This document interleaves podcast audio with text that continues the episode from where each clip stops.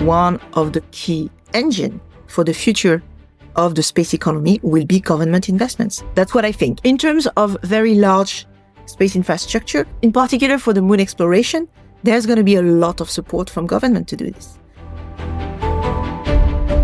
Hey, Space Watchers, this is Space Economy Insights with Kevin O'Connell and Dr. Emma Gatti. We would like to welcome you to this pilot episode of our podcast series on the insights of this exploring sector that is space economy. Kevin and Emma will deliver in depth conversations with guests from the most diverse and exciting fields of the space economy domain to understand where this is all going. This podcast series would not be possible without the support of our sponsors. Privateer is creating the data infrastructure that will enable sustainable growth for the new space economy. Check them out at mission.privateer.com. The support of our sponsors does not have an influence on our editorial autonomy and our editorial direction. I'm Thorsten Kriening, producer of the podcast and publisher of SpaceWatch.global. And now, lean back and enjoy the show. Emma, over to you. Hello, everyone. This is Emma, the editor in chief of Spacewatch Global and the co host together with Kevin of Space Economy Insights. Welcome to our first pilot episode. Today, Kevin will kick off with an exclusive interview to Claire Jolly. And right after that, Kevin and I will discuss the meaning of the interview, its main points, and of course, I will ask Kevin his opinion about what Claire says. So let's hope there is going to be some disagreement. Kevin, over to you. Hello, everyone. I'm Kevin O'Connell, and I'd especially like to welcome today Claire Jolly, who's the head of the Space Economy and Ocean Economy Unit within the Directorate for Science, Technology, and Innovation within the OECD. Claire, thanks for agreeing to be our first guest here on the Space Economy Insights podcast. Dear Kevin and Emma, thank you so much for having me. It's a pleasure to join you, especially as the space economy is getting a lot of attention. We just published a few months ago our second edition of the handbook on measuring the space economy, and we're seeing this topic resonate around the world. Excellently. And you know my excitement and optimism for the space economy as well. Let me ask you as we get started, would you give our listeners a little bit of background on how you got involved in space activities? It really started from studies that I conducted early on. I have both a background as an economist, as an engineer, and I joined actually the OECD more than 15 years ago for a one year ad hoc project looking at the potential of space applications to make a difference in government affairs. And well, the OECD kept looking at the space sector ever since. So we are seeing this indeed as a key sector for the future. It's very much the economics of space, I think, is an understudied topic and the excitement is in the technology and the excitement is in the mission areas. But I think we have to pay very careful attention to the economics, both at the macroeconomic level, but also for individual firms. And it sounds like you've been on that quest now for many years, even though you only started with a single project. Again, delighted to have you here. So I think it's appropriate for us to start this podcast series, Claire, with the, the mega question. What is the space economy? I've always been partial to the OECD definition of the space economy, but how do we define it? So we started with a quite a broad definition back in the first handbook on measuring the space economy, because there's actually a, and we see this increasing demand for data, for statistics on the space sector. I mean, it's not new. But let me just remind you that government still are the main investors in space. They're investors, they're developers, owners, operators, regulators, and customers of many of the space products and services. And that's been the situation for almost 50 years. We're going to talk about the commercial sector in a few minutes. But really, the important factor here is that we have taxpayer money going into space programs. And what we've seen in the past 20 years is that we've come from 40 countries all the way to now almost 90 countries with satellites in orbit, meaning there's a lot of public money going into space, meaning there's a lot of demand to actually provide evidence on why you need to actually invest in space. And that's why we were approached by quite a number of countries over the years. And we came up indeed with this definition with them and with a number of industry players working with us, industry associations, in terms of trying to get a better grasp of what was meant by the space economy. So the definition that we use as a starting point, again, is quite broad. We say that the space economy is the full range of activities and the use of resources that create and provide value and benefits to human beings in the course of exploring, understanding, managing and utilizing space. So it seems like a very beautiful definition, but then you need to obviously adapt it slightly to actually provide some statistics on the space sector. So I think you made a couple of excellent points. First of all, we know that governments continue to spend at a record rate themselves. I believe the number last year was close to $100 billion of investment. That number is growing partly because of security interests in space, but also because of a passionate interest in leveraging space for things on the ground, but also trying to do better at scientific exploration and understanding developments in the universe. So I think it's an appropriately broad definition. When you mention the discussion about governments, I like to think about taxpayer accountability. And I think that's really one, one aspect of what you're saying. I like to tell a story. I told it on the last uh, podcast that I did here in, in, which I was meeting with a senior European economy minister a couple of years ago when I was at commerce. And he smiled at me and said, Kevin, I'm really excited about space as well, but what's the ROI return on investment for my investment. And, you know, it's really important that we understand that politicians who otherwise have lots of other things they need to invest in have to have a clear understanding and an economic understanding of why they're investing in space. And I think you made here totally the good point about the need to measure things.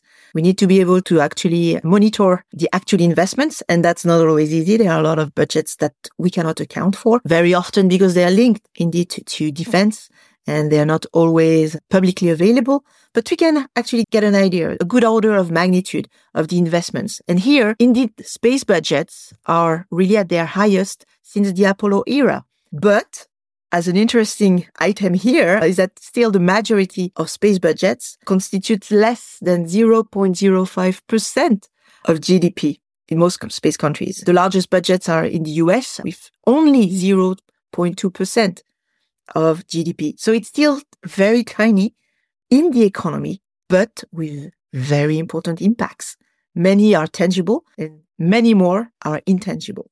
So, Clara, are we accounting properly we focused on how we capture industrial economic activity on the ground. In the United States, we have NAICS codes, you have industrial codes in Europe. Some would argue that we need a whole new set of industrial codes for space activities. And then we have this new role, and we're going to turn the corner toward the private sector here. So are we doing a good enough job at this? So can we do better? Tell me what your thoughts are on that.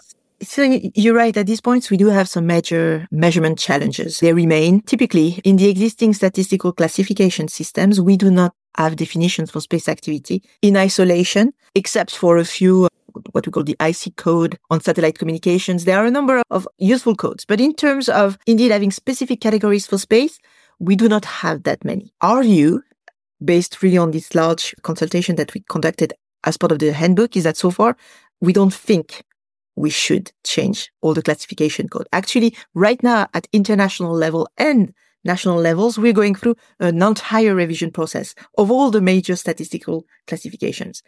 At this point, space might actually be too diffused, but I don't think that would be the good solution. Now, in terms, another challenge, obviously, is that a lot of the assessments, the economic assessments, are reliant on case studies, expert opinion. Right.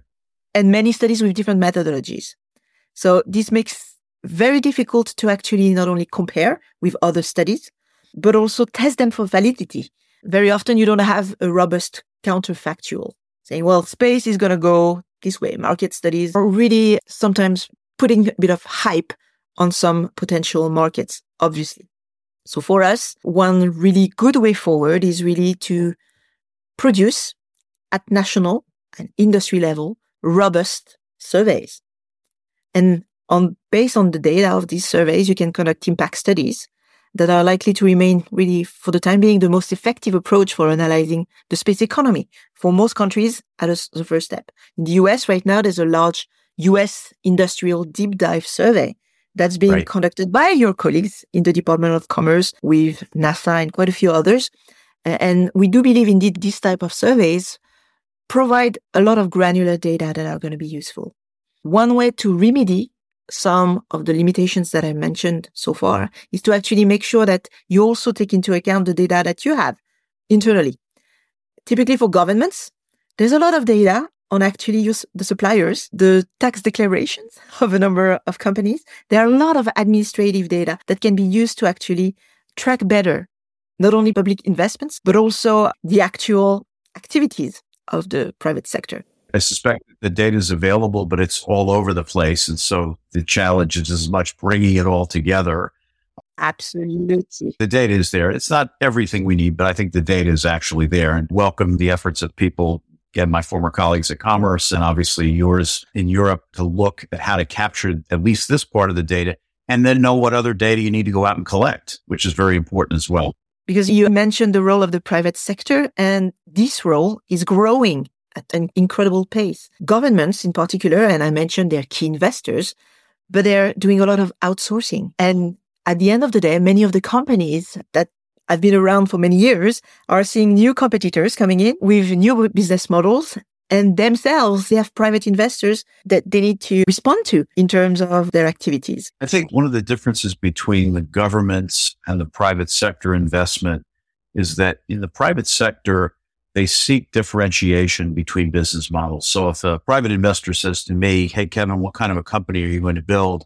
And I say to them, I'm going to build a company that's just like Claire's company. The investor is going to say, why would I invest in that? And so in many ways, the role of private finance is actually encouraging an acceleration in innovation because it's seeking differentiation across many different market segments. And so I think that's one of the most exciting parts of this that we can look at I'm also taken by your comment on what I'll call the NAICS codes. Again, industrialization codes for capturing economic activity. It's legitimately a question to say, is manufacturing on the moon manufacturing? And should we just capture it like manufacturing? Or do we need a unique code? And I think that's an interesting space. Sounds like you're shying away from that kind of an approach. Kevin, yeah, I have to say here, I would have to be super pragmatic. Any activity, any commercial activity, any government activity that will take place on the moon we'll have to actually refer to statistics here back on Earth. Because many of the activities that will take place will have actually started here.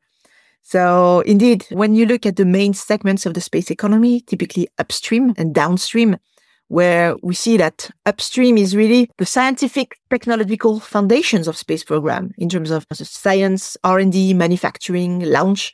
This segment, you know, it's relatively easy to measure with official and industry statistics, a lot of the moon activities will actually use some of these uh, upstream segment foundations. In terms of the downstream, that's where it's getting more difficult. In terms of the space infrastructure operations, down to earth or moon products and services that do re- directly rely on satellite data signals to operate and function. Some of these activities are still pretty easy to measure in terms of telecommunications in many cases with official and industry statistics. But obviously, as soon as we go into geospatial data, then that's getting trickier. For the moon, again, there will be a lot of definitions that will be used again here back on Earth to actually at least categorize in the next uh, couple of decades, I would say. Well, so I think in some ways to summarize this discussion about measurement, I think on the one hand, it's the inputs that we can be confident about measuring in many ways. We can measure launches, we can measure satellites, we can measure although even some of those input as well, geospatial data is a little bit more amorphous. I think what's harder to measure is what comes out at the other end, improved scientific knowledge, economic productivity. And I know for a number of countries that I have spoken to, it's really all about economics. It's about driving economic growth. It's about driving talent. It's about driving innovation.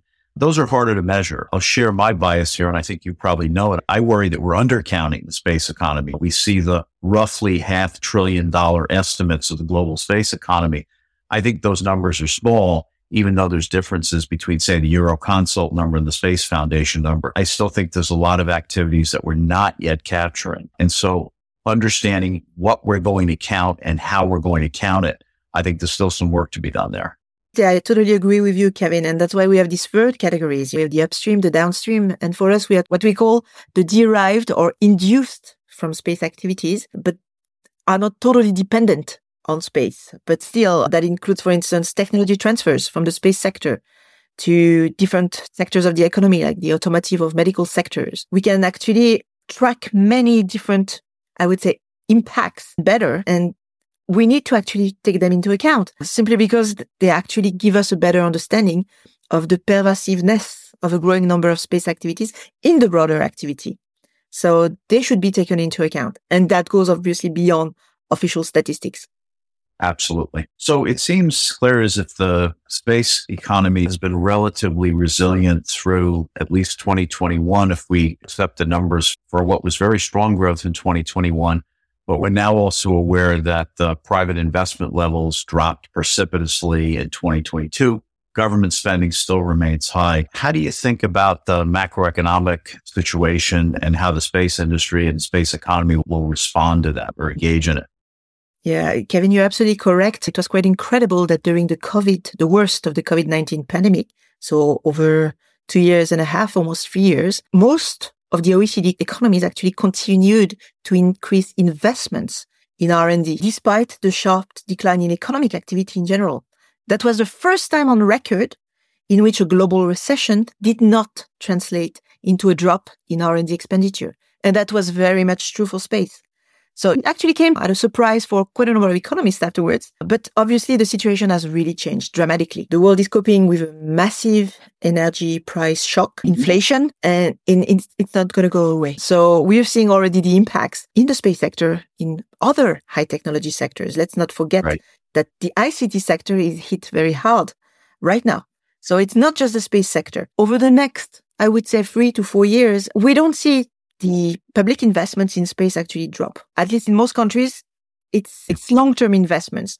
And as you mentioned earlier, the importance of looking forward and thinking of security implications, actually, au contraire, it tends to boost even more investments these days, particularly with the war of aggression uh, against Ukraine uh, from Russia.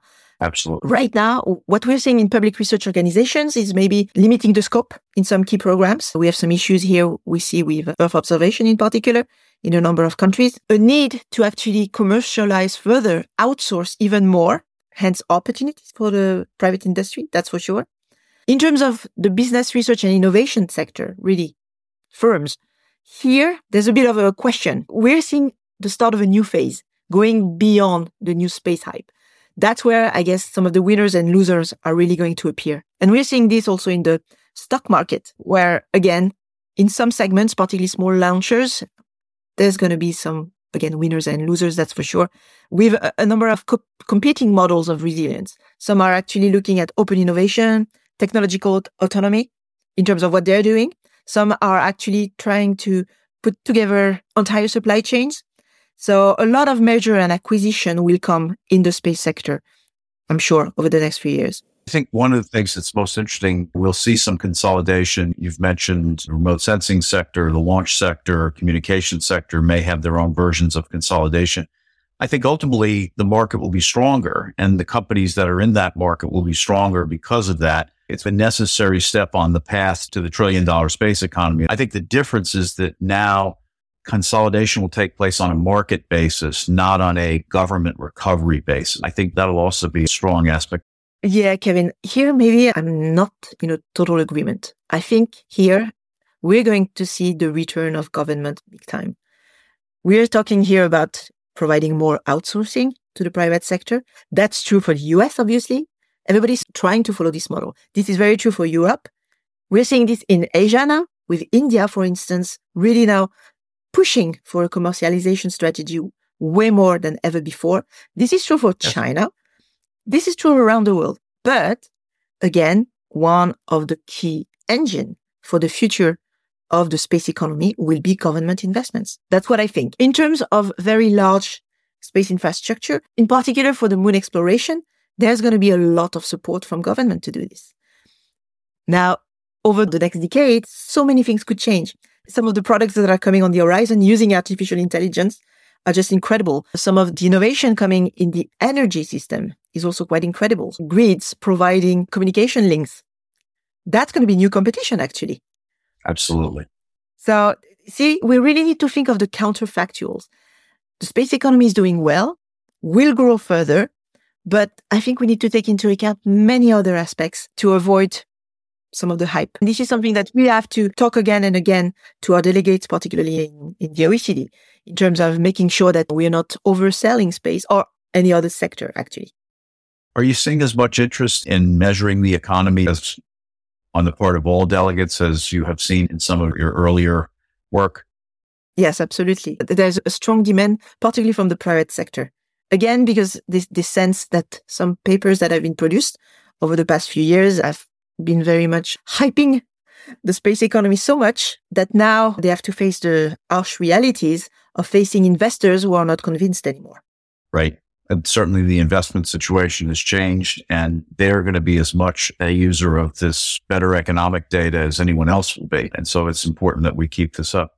Let me shift gears a little bit and say one of the things that I like about the space economy is it's quite diverse in terms of the new market seg- segments that we're seeing. We're going to focus this podcast in particular on some of the newer segments like energy, like food and space, like space medicine, things like that, while also looking at the trends in the traditional markets. I'll put quotes around traditional because they're also changing at lightning speed when you mention artificial intelligence and machine learning or even geospatial data, sometimes I think there's a false impression that we're fully leveraging those new technologies in the space business. I think we've just begun. I don't think we're anywhere near full recognition of the benefits of those technologies in the space sector. Are there any of these new market segments that you're following with a particular interest?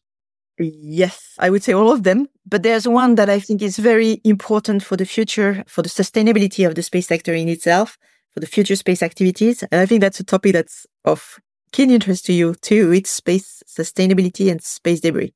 We need to deal with the problem. And here there are actually market opportunities, mainly, again, a lot of outsourcing that will probably come out of governments, but we see two large markets that will definitely grow in terms of space situational awareness. We need to know more. We need to know what's up there. And obviously, at some point, we will need to clean up some of the orbits.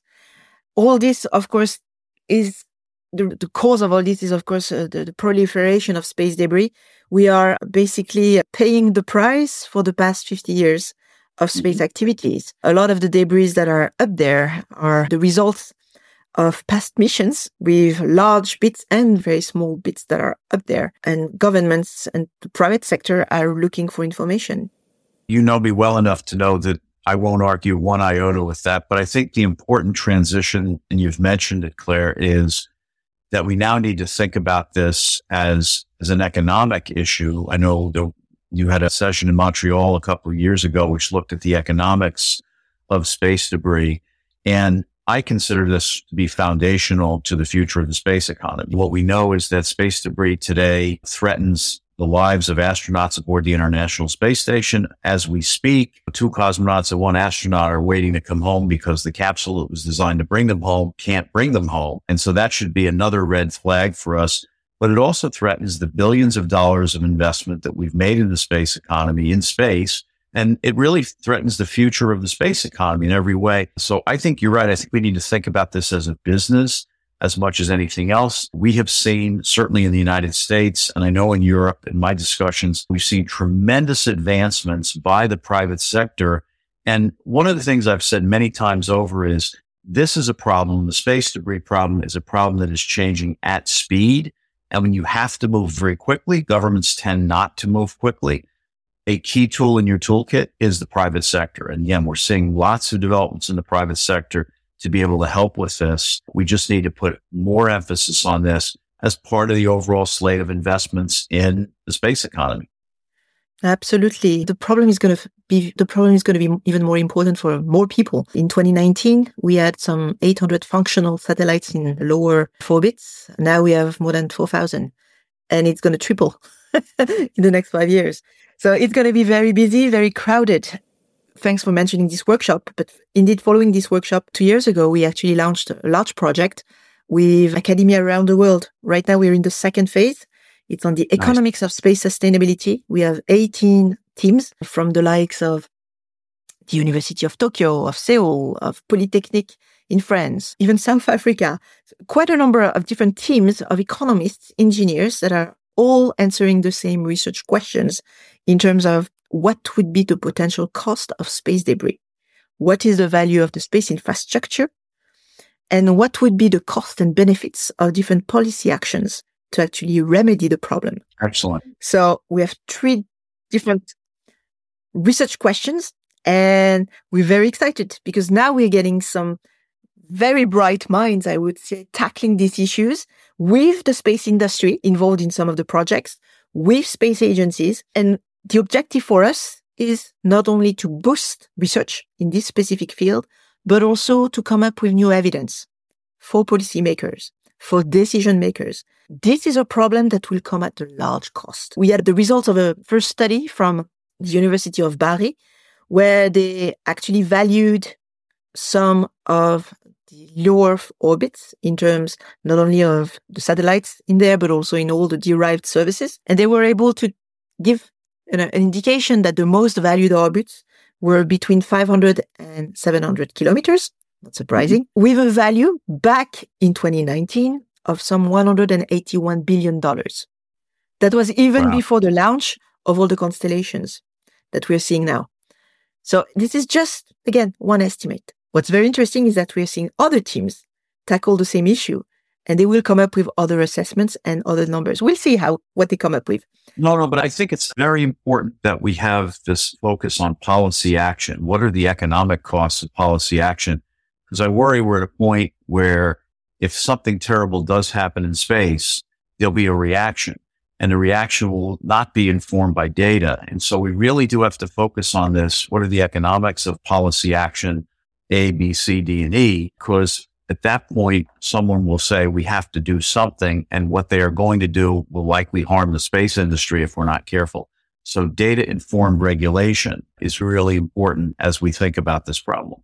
And we're not doing this work in isolation, obviously. We have some 11 space agencies that we work with nice. as part of the OECD Space Forum, including NASA. We've seen some of the regulations actually start to change. The FCC with this five year deorbit rule. Right. I just was last week to a, a workshop organized at CNES, the French Space Agency, in terms of actually discussing with colleagues and seeing that in Europe too, this five year rule might actually be taken on. Okay. So instead of the 25 year deorbit rules, but with lots of open questions still. We have so many micro satellites that are being launched. Yes. Without propulsion, meaning that they have to rely on atmospheric drag to actually be able to decay and disappear. We still have lots and lots of open questions there.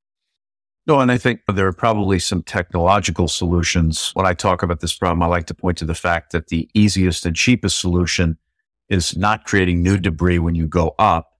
And there are some technologies that can be beacons, they can be some of the propulsion developments. These are going to be opportunities to take another part of this problem and deal with it. But we do have to move quickly in every case we don't want policy and regulation to move in an uninformed way. When I talk about this problem, I often hear people say, well, "We just need regulation." And my question is, "What are you going to do?" You know, I, I, you may say that, but it's uh, it's not the natural answer unless you actually understand the consequences. Yes, Kevin. In addition, most of the rules, the regulations that I'm talking about here, most of the time they're voluntary. in right. terms of there are no concrete obligation on operators to actually follow some of these guidelines. It's very different when you have a national space law, like in the US and other places. Sure. Or, well, thank God, where operators have to abide. But it's very difficult to actually check that they abide. so we need to make the case that it's actually good and useful for everyone to follow some basic technical solutions to avoid big problems for everybody. So indeed, regulations are very useful, but we need to make the case that it's actually very good for everyone to actually abide to basic, you know, rules of the road. We're talking a lot about space traffic management.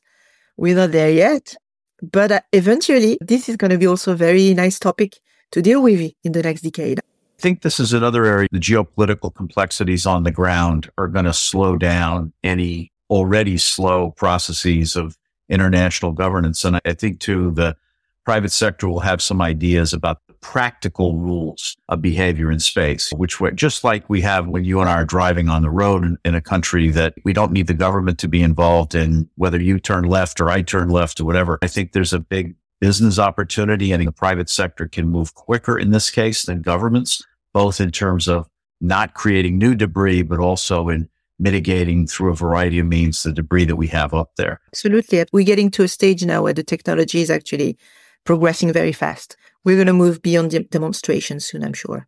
Fully agree with you on this. Claire, you've been very generous with your time here today, but I did have one question for you. You're overseeing a unit that focuses on the space economy and the ocean economy. And I'm just wondering, are there parallels that you see as you look at those different economies?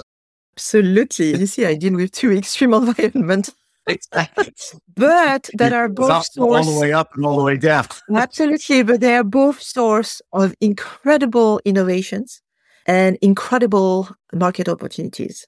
But they also share a common point in terms of they're both global commons. We talked about the role of the private sector, but here we're talking also about the fact that these environments, space and ocean, they need to stay sustainable. Sure. And that links again back to this issue of space debris for space. And for ocean, obviously, we need some data. For ocean, for instance, we know that more than 80% of the ocean floor is not mapped. It's not mapped yet.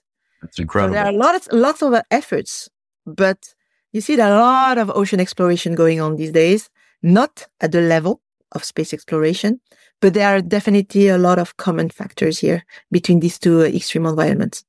Interesting. Very much. We've had a great time chatting about this topic. I suspect we'll return to many of these themes uh, during the course of the podcast. You've given us some great inputs to get started here. Let me thank you very much for being our first guest on Space Economy Insights. And let me stop there. Kevin, thank you so much. It was a pleasure. Kevin, this was a fantastic first interview. Which are your major highlights from your conversation with Claire? What are your take a home point. Well, thank you, Emma. I thought it was a wonderful first episode, and I was delighted that Claire was able to join us for this overarching conversation about the space economy. I really wanted to have this kind of a conversation for our first episode in order to set the stage for our future conversations on the Space Economy Insights podcast. And so what we were able to achieve with Claire was one, we had a shared a definition on the value and benefits from exploring, understanding, managing and utilizing space. There are other definitions, but they're largely centered around some of those same ideas. But we also talked a lot about the importance of communicating better about the value of space to presidents, to prime ministers, to parliamentarians, and even to the public at large. And I think that was a very important point that both of those will carry throughout the entire podcast. Now, I really anticipated we would have a good conversation about the challenges of measuring the space economy. And Claire was a pioneer in this area. Other people are doing some excellent work in this area. And they've got the interest of everyone from politicians to space agency heads to others. We know that this is still the early stage of understanding how to measure many different aspects of the space economy. At some crude level, we can measure inputs and outputs, but we still don't have an accurate measure of how large the space economy is. In particular, the changes that are taking place both in traditional verticals, but also in the brand new emerging market segments.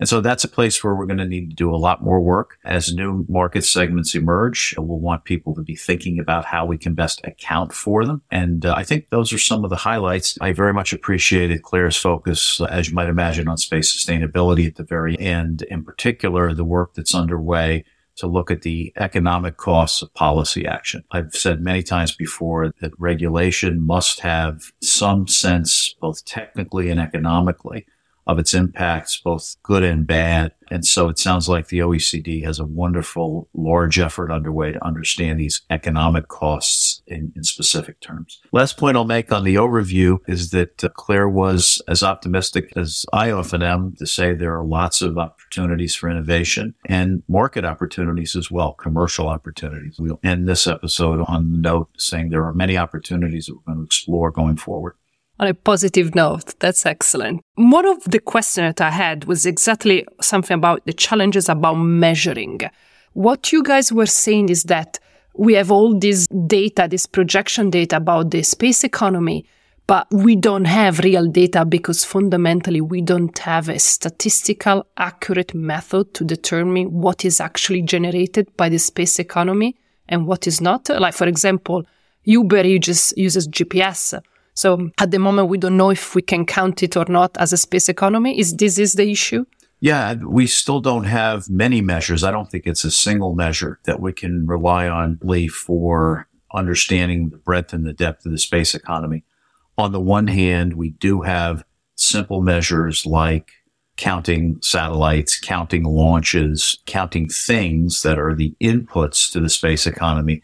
It's much harder to understand what the real value is of the benefits that come out the other end, like improved scientific awareness, economic productivity, et cetera, et cetera, et cetera. Now, the good news is that the OECD and my former colleagues at the Department of Commerce are working with academia, with industry, with others to actually try to put more rigor on how we account for the space economy. So it's a work in progress. Let's call it that way. I think the work done so far has been good, but we need to do a lot more.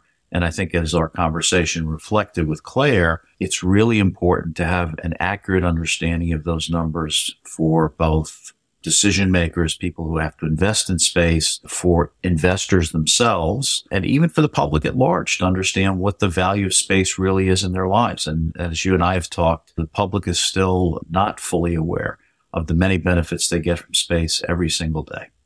So, something else that you and Claire discussed was the necessity of government funding to subsidize the private sector. And it seemed to me that it was a sort of like chicken and egg argument emerging. The government says that they need injection of private capitals, but private companies says that they need government funds to get started.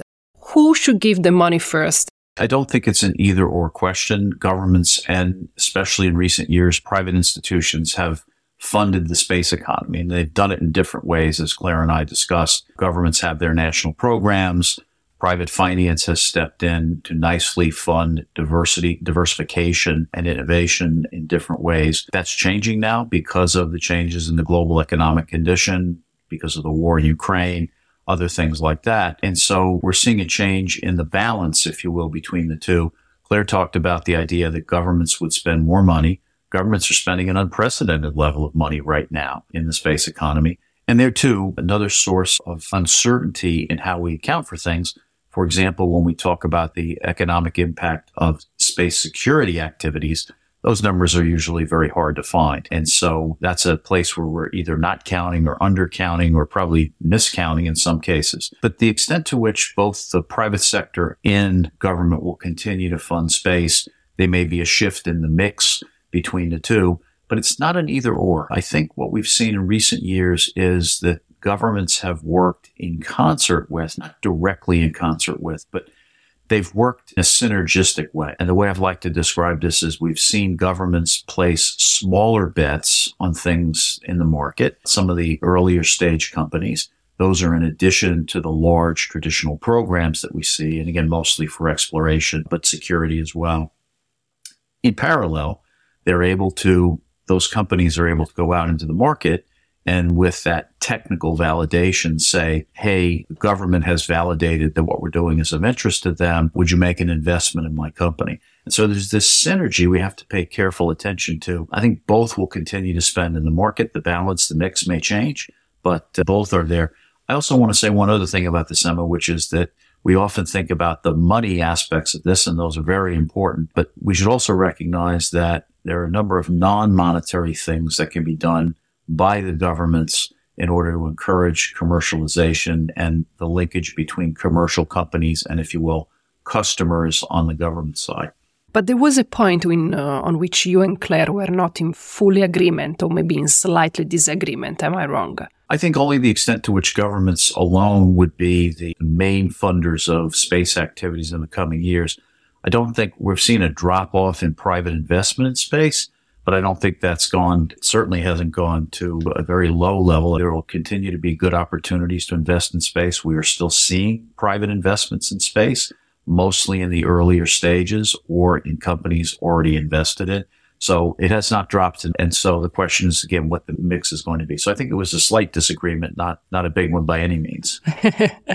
Kevin, Claire mentioned the issue of controlling the hype. What do you think about this? How do we do that? So I think that's what this entire discussion was all about. I want to distinguish between excitement about the space economy because we need the inspired minds of entrepreneurs and investors and other people government program managers who are envisioning the exciting things that can be done. One of the exciting things that, that I'm noticing recently is that we're starting to see more excitement on the part of people that have not been traditionally involved in space activities. And I think that's going to be responsible for the next wave of innovation. And so distinguish between genuine excitement, interest in moving the space economy forward across a wide range of, se- of market segments and hype, which says that uh, if you invest in this now, we'll do all sorts of things in a very short period of time.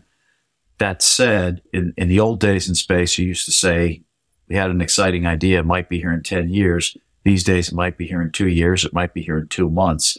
And so I do think there's a speed associated with developments in the space economy, not every one of them, but with many of them that we should pay attention to. And uh, I think that's where the distinction lies between excitement and hype. That's also to be said that large technical revolutions occur on decades. Uh, so we are getting more and more impatient, aren't we? we want to see things happening tomorrow, but maybe we need 50 years to develop such huge uh, change in our economy but in a re- sort of way. Remember, in this case, we have the example, I think the clearest example of this is on, on the lunar economy. We know that there are 100 missions planned to the moon in the next decade. And so I don't know if the if a decade is long enough or short enough for you in terms of the revolution. But you know, you have a hundred missions going. Let's assume for a minute that ten percent of them don't succeed or ten percent of them don't go for whatever reason. We're still going to have a lot of activity on the moon that will really increase dramatically our understanding and our activity on the moon. And so that's just one example during the rest of this podcast series, we're going to talk to other people who are exploring other market verticals, which might go just as fast for other reasons. Things like space manufacturing and robotics, uh, things like space medicine. And I think we tend to lump everything together as part of the space economy for just organizational reasons.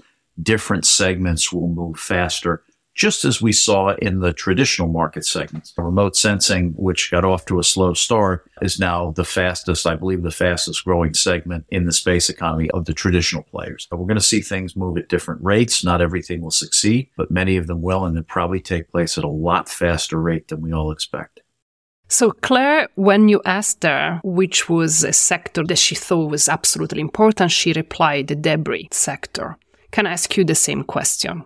Space sustainability, obviously, is something that I spent a lot of time on while I was at Colorado. I spent a lot of time on it since the day I left the government. And it's a critically important sector to pay attention to. As we discussed with Claire, space debris in particular threatens the lives of astronauts in space. It threatens the investments that we all collectively have made in space. And it certainly threatens the future of the space economy as we have discussed it and will continue to, to discuss it here. And so I think that's really important. I think we need to think about the economics of space sustainability much more and how we think about this as as a business enterprise, a different market segment. I've spoken for many years about the fact that there is are commercial ecosystems moving very quickly that can help with this problem. If governments are able to leverage commercial tools effectively, think about it this way. We're going to need to leverage analytics. We're going to need to leverage visualization tools. We're going to need to leverage cloud computing. And when you have such a fast changing problem like space debris, you really have to use the tools in your toolkit that can move the fastest. And in this case, not surprisingly, it's the private sector. I'll make one last point on this is that some people think mistakenly that if we're able to mitigate the space debris problem, and there's visions of both improving space situational awareness as a pathway ultimately to debris removal, but there are people that think that once we get to that point, we'll have, quote, solved the problem. I think that's exactly wrong. I think what the, we're really looking at is a place where when we can mitigate the space debris problem, partly by not creating new debris before it, it leaves the earth, before spacecraft leave the earth, that you're actually going to open up a whole new wave of services in space that will serve as the foundation of the future space economy. So it's critically important that we get this piece right but we also need to be thinking about it not just in technical terms, but also in economic and business terms. And she mentioned a study in this direction. She mentioned a large study looking at the economics of policy action, correct? Yes. I was really happy to hear about the uh, study that she cited. Uh, maybe there's a way we can reference it further in the materials associated with the podcast. She talked about 18 teams of researchers from around the world are looking at the economic aspects of policy. And uh, when I've spoken about regulation before, one of the things that I ask people to pay careful attention to is the economics, the economic impact. What both intended and unintended effects can you create? And the best way to do that is to use rigorous analysis of both technical data, past history, new technologies, and how they can have a regulatory impact that we're trying to get while having the least amount of cost both for industry and governments that are pursuing these brand new capabilities in space. So I'll be excited to see what the results of that study are. Absolutely. And Kevin, it was fantastic to hear you and Claire discussing about these topics. This was a brilliant first episode. What's next? We're really excited about this episode as a pathway to the, the next ones that we're planning. We're talking to decision makers from around the world about their views on the space economy in particular, what are some of the more exciting new market segments or what are the fast breaking developments in some of the older market segments? How will different countries, how will different groups actually benefit from space in a more important way than they have historically? How will they recognize those values that we have for space on society and in our economy? Very much looking forward to the next episodes and uh, some exciting things to come. Fantastic. Kevin, thank you very much. And well, till the next time. Thank you. Thanks, everybody. That was our pilot episode of the Space Economy Insights podcast with Kevin O'Connell and Dr. Emma Gatti. We'd like to thank you for your time and your interest. This podcast is produced by spacewatch.global. If you want to help us, leave us a rating on the podcast platform of your choice. Our host team is looking forward to the next guest. And so we say Goodbye, arrivederci, and auf Wiedersehen. Till next one.